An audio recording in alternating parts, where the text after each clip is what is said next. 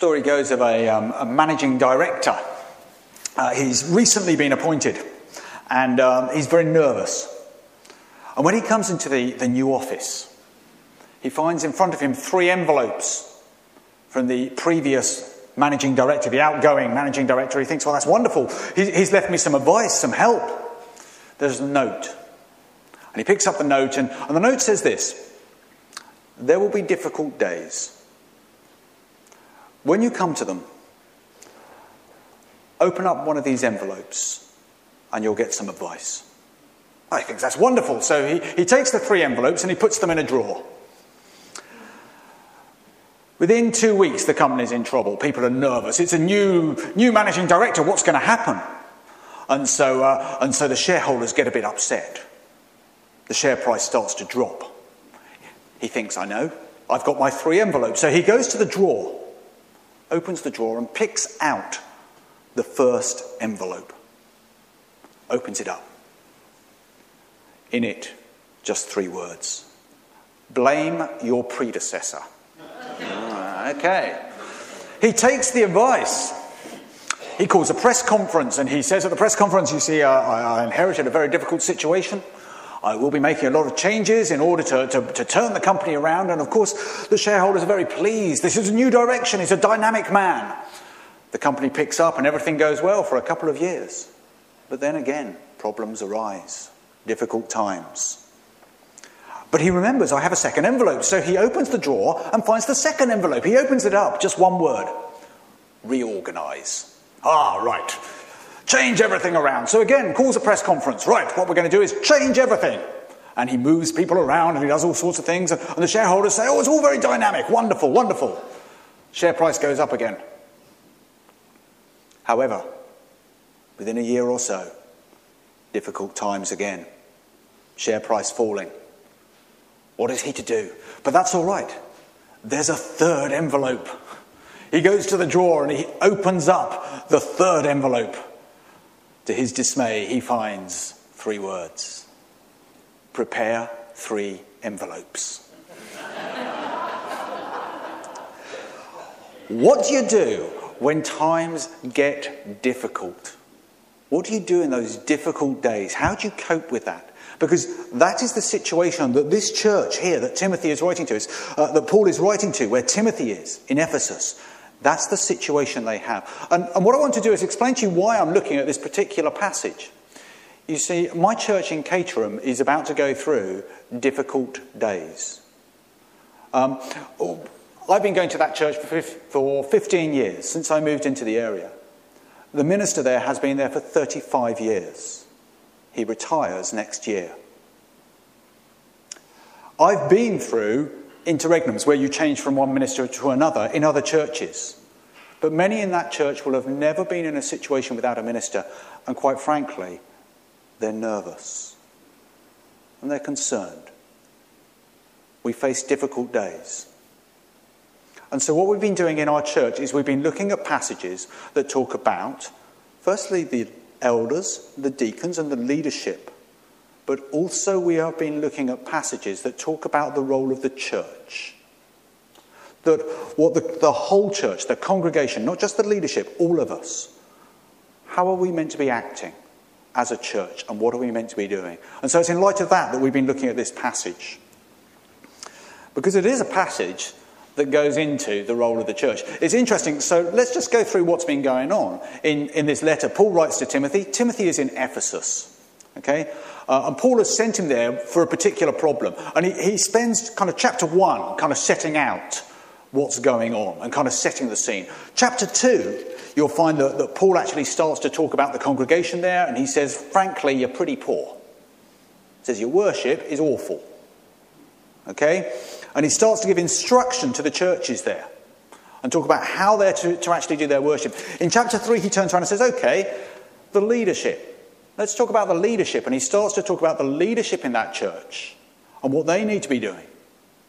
And as he gets to the close of chapter 3, he actually starts to turn around again to the congregation and say, okay, but there is a duty upon you, and we're going to come back to that. And then he comes into chapter 4 and he says, okay, now let's talk about the teaching. Because, quite frankly, it's not helpful.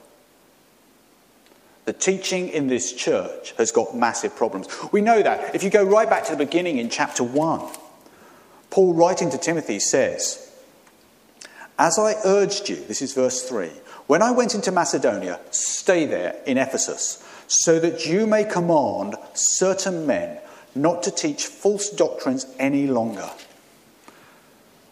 This church has got a big problem because people are standing up and saying things and they are not the gospel.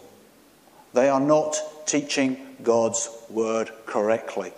And you can see that in a couple of the examples that Paul gives here when he's writing to Timothy. He says, Look, these people who are standing up, they're forbidding people to marry. They're ordering them to abstain from certain foods. It's not clear quite what the differences are. It could be that this is simply a Jews and Gentiles thing. We know that happened in some of the early churches where they're simply saying, Jews and Gentiles, you shouldn't marry. It could be something, and that would explain maybe the food thing. Maybe they're saying if you become a Christian, you shouldn't eat certain foods. It could be actually, it's about um, the fact that in the early church, some people would hold up and say, well, everything spiritual is wonderful. If it's spirit, it's pure. If it's material, if it's physical, then it's wrong. And it may be that people were saying, okay, look, marriage, it's very physical, it's a relationship here on earth. Food is something your body craves and desires. These are wrong things. It's material and therefore it's wrong. Paul says there are people standing up preaching and teaching, and what they're saying is incorrect. They are wrong. So, first of all, he addresses Timothy because you know what? Timothy must have been thinking that he is the worst person in the world now. Timothy, this is your church. People are standing up and preaching from the front, taking Bible studies maybe, and they're wrong. Paul says, number one, expect this. This was said that it would happen. Jesus talks about it back in Mark. Mark chapter 13, verse 22. Jesus says, For false Christs and false prophets will appear, perform signs and miracles to deceive the elect. Paul says to Timothy, This was expected. The Spirit clearly says, In latter times, some will abandon the faith and follow deceiving spirits and things taught by demons. It's interesting, isn't it, when, when Paul talks about latter times? When are latter times? The Bible does this wonderful thing about simply making divisions and going, it's this or it's that. It's Old Testament, it's New Testament. Okay? Uh, you're a Jew or a Gentile. Okay? What it does with time is equally simple. The Bible simply divides it down and says, okay, it's either before Christ came or after Christ came. Do you know what the next thing in the calendar in heaven is? There's a big to do list up in heaven, a big calendar. This is what's coming up. Do you know the next thing on that list? Christ's return when he comes back. That's the next big event in heaven. So, therefore, anything that happens from Christ's death and resurrection to when he returns is the latter days. So, Paul, although he is only 30 years probably after Christ's death and resurrection here, lives in the latter times. And we live in the same times as well. And Paul says, look, these people will stand up and, and they, will, they will speak rubbish. And they are hypocrites. They know it's rubbish. They know it's wrong. This thing about marriage, he says later on in 2 Timothy, Paul writes about these same kind of people. He says, they worm their way into women's houses. Talks about leaders and preachers who kind of use their speaking ability and they worm their way into, into women's houses. He says they're hypocrites. They preach and say you shouldn't get married, and yet they do things like that. He says they, they turn around at the front and say you shouldn't be eating certain foods, and yet we know, if you look back on chapter 3, one of the things it says when you appoint your elders, make sure that your elders don't get drunk. Why would you write that? It's like having a job advert in the paper that says, We're looking for a new office manager, preferably one who doesn't beat up the staff physically in the office. And you think, What kind of office is that? The suggestion straight away is that's what's going on. So when Paul says to Timothy, appoint elders who don't drink too much and don't get drunk, he's effectively saying that's what's going on. So you have leaders who are saying, don't eat that food, but it's all right to consume way too much alcohol. They're hypocrites. And he says, do you know what? Their preaching is so bad, they are doing the devil's work for him. He says, their consciences have been seared as with a hot iron. Now, when you originally look at that, you think of that as being kind of like it's burnt out the conscience. There is no conscience there. But Paul says they're hypocrites, and a hypocrite means you know what's right, but you do it anyway. You do the wrong thing knowing what is right. That's a hypocrite. So if their consciences have been seared, in fact, the word that Paul uses is more like branding, where you go and you take a hot iron, you go, and it puts a brand in and says, You belong to me. And Paul is effectively saying the preaching is so bad in this church that instead of pulling people to, towards God, instead of making sure that people understand the gospel, the preaching and teaching in that church is so bad that it's effectively pushing people the other direction. And then Paul turns around to Timothy and says, Okay, Timothy, what are you going to do about it? Verse 6. If you point these things out to the brothers, you will be a good minister of Christ Jesus, brought up in the truths of the faith and of the good teaching you followed. Okay, Timothy, now do something about it. Timothy, you have a role to play. You're to ensure that the preaching isn't like that, that the teaching is correct, now, here's the big question Is that only Timothy? Look in your Bibles. At the beginning of this chapter, you will see a big number four. That wasn't there when Paul wrote this letter. Paul didn't get to this stage in the letter, have a little break, and then come back and go, let's start a new chapter. Put a four at the beginning. Don't get me wrong, chapters are brilliant. Trying to read the Bible without having chapters would be a complete nightmare of trying to get everybody to the same place at the same time. But the chapters that are put in there were put in afterwards. And the danger comes is that you start to look at the chapter and say it's only that chapter that we look at. So what we need to do is see what went before.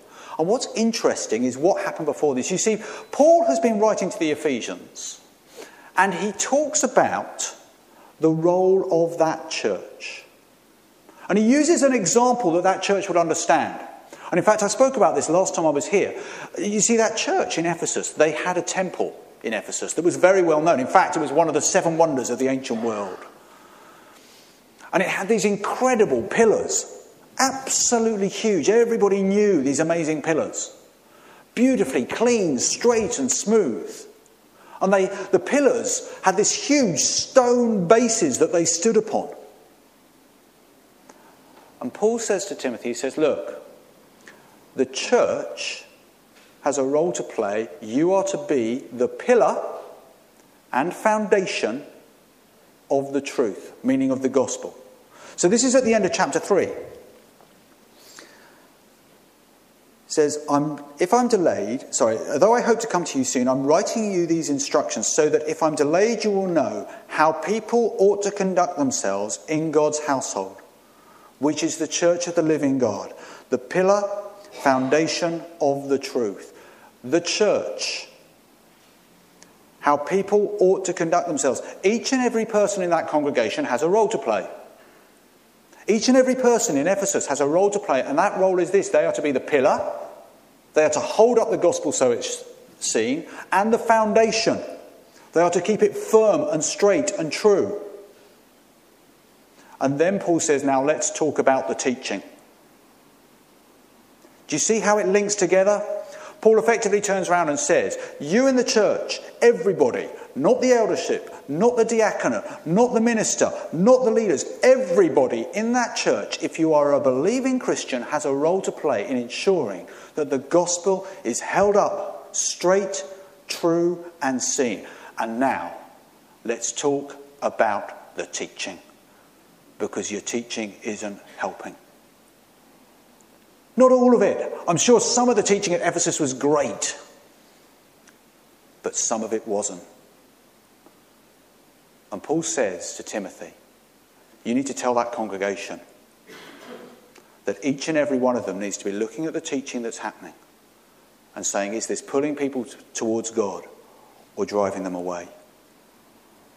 Is it helping or is it hindering? Okay, second question. Is what happened to that church in Ephesus relevant to our own churches today? Well, I suppose, firstly, you could just say no. Paul uses two examples. He talks about marriage, he talks about food being forbidden. As far as I'm aware, it's very unlikely that a, a, young couple would come into a church and say, We're thinking of getting married, and the minister would just go, No, no, I'm sorry, marriage. We don't encourage marriage any type whatsoever. No marriage, please. It's not a good idea. We don't ban certain foods. I, I'm hoping one day to come across a church that bans Brussels sprouts and says we're not allowed to eat them. I don't think that's going to happen. So, on a simple level, you can look and say, no, we're not like that. Let me ask you this Do we have churches in our land where God's gospel is diluted down so it doesn't offend people? Do we have churches in our land where we say, do you know what, we better not talk about judgment or questions like that because people may get upset? Do we have speakers who can spend 25 minutes talking and yet say nothing that we can pick up on and apply into our lives? Sadly, when I look back on my own experiences of going to churches, I can see that that is the case. We have a duty, if we are Christian believers, to say God's gospel should be held up firm and true so that everybody can see it and that it's preached correctly and right. And that's a duty not just on those who are actually doing the talking, but on everybody in the congregation. And that's where it starts to get hard. We have our very British attitude that says, I shouldn't really complain. I shouldn't really moan. If somebody says something that I don't understand, then surely the fault is with me. And yet, what Paul is writing to Timothy is this he says, Look, if you don't understand, if it's not clear, then go and ask. Challenge the speakers. Challenge the teachers, whether it's someone standing here, whether it's somebody in Sunday school, whether it's somebody leading a Bible study. It should be clear and understandable. The speakers should be receiving feedback so that what they do holds up the gospel and makes it clear and understandable. My father in law told me a wonderful line once. He's a preacher himself, and he said, uh, Heresy has slain its thousands, boredom it's tens of thousands. How important is the gospel to us that it's heard? How vital is it that this wonderful message that we sing for joy about, how important is it to us that that gospel is heard? Because that's the measure of where our hearts are. I would love it that my church in Caterham, that when somebody comes to preach at that church in Caterham, that they get an appointment, they say, oh, I've been asked to preach there. That other people go, oh, Caterham, you'll really need to do your work there, won't you? They ask such good questions. Wouldn't it be great if every church challenged its speakers and said, Explain to me what you meant there. Let me understand. Let me learn. Because it is the measure of how important we treat God's word. I first started giving talks by doing youth work. And I remember going to speak at Colwyn Bay. It was a, a youth camp, probably about 150 teenagers. They would have the talks given by the leaders. It was one of the most terrifying experiences in my life. Because the rule was this if you gave a talk at a meeting the next morning, you would go to the leaders' meeting. In the leaders' meeting, the dorm leaders would then sit in front of all of the other leaders, in front of your peer group, and would tell you exactly what their dormitory thought of your talk. Following that, you would then go for a walk with the leader of the camp, who would calm you down and take you through your talk himself. There were people that said, I'm happy to do the talk. I don't want the aftermath. The leadership very wisely turned around and said, If you speak at our camp, you need to have the aftermath. You need to have the feedback because we take God's word seriously. When I originally planned out this passage, I, I, finished it at verse 8, and I was rightly pointed out. Actually, verses 9 and 10 carry it on beautifully. This is a trustworthy saying that deserves full acceptance. For this we labour and strive, for we have put our hope in the living God, the Saviour of all men, and especially those who believe. This is our hope. This is what we must ensure is kept true and straight and preached. And he says, we labour and strive. It means on each and every one of us there is a duty placed to ensure that God's gospel is held up, is seen, and kept straight and true. Amen.